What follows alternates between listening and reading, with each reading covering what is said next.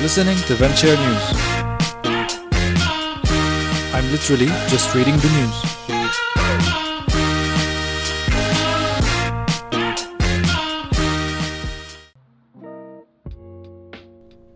Good day and welcome to Venture News. My name is Ray and I'm reading venture capital and tech startup news so that you don't have to.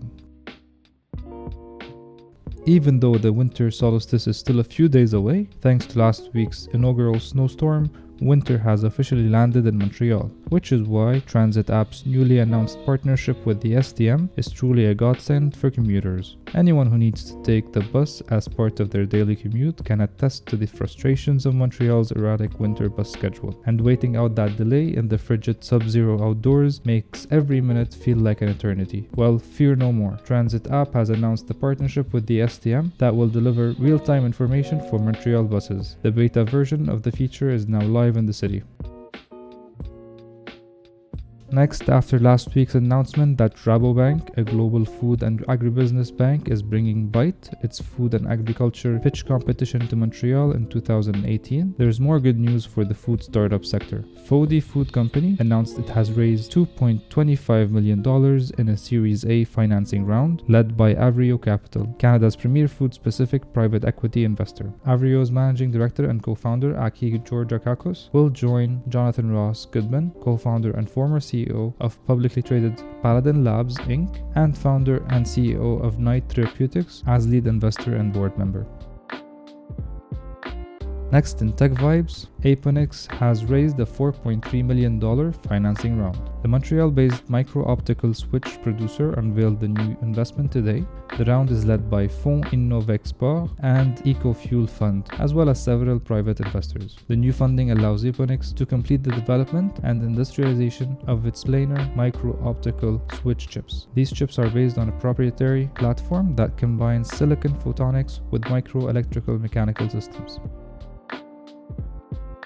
Next, in the Canadian Venture Capital Association news, first article about Portland, Oregon based energy storage system announcing that it had secured a 13 million US dollar Series B funding. The round included original investors and Canadian venture capital funds like Pangea Ventures as well as Cycle Capital Management. Also on the deal were Presidio Partners Investment Management and Infra Partners Management. Next, the amazing news that happened on December 18, 2017, the Government of Canada's announcement regarding the details of the Venture Capital Catalyst Initiative, a $400 million investment supporting Canada's innovation ecosystem. The fund is made up of $350 million commitment that will be matched with private sector investors to invest up to $1.5 billion into Canadian venture capital firms. The remaining $50 million will be dedicated toward investing in funds focused focused on gender diversity and inclusion. VCCI will make the $400 million available through the Business Development Bank of Canada to increase late stage venture capital funding for Canadian firms looking to grow, expand, and compete globally. Late stage funding is financing required by an established firm to support product development or major capacity expansion. The $400 million managed by BDC over three years will be given to VCs that meet specific criteria. Next, Los Angeles headquartered CBRE has opened a new office in Kitchener Waterloo as part of its effort to embrace the technology industry that it tracks. CBRE, a commercial real estate services and investment firm with over 75,000 employees worldwide, has released two reports specific to the Canadian tech ecosystem. One found that Toronto is Canada's second cheapest tech talent market, while its latest report noted that Kitchener Waterloo is Canada's fastest growing tech talent market. Last but not least, we have the Wearable Weekly from BetaKit, the guide to all things in wearable tech. Starting with statistics and forecasts, AirPods sold out from Apple and other retailers until 2018 in 9 to 5 Mac. Supply Chain Report predicts 20% growth in Apple Watch Series 3 shipments in 2018, also in 9 to 5 Mac.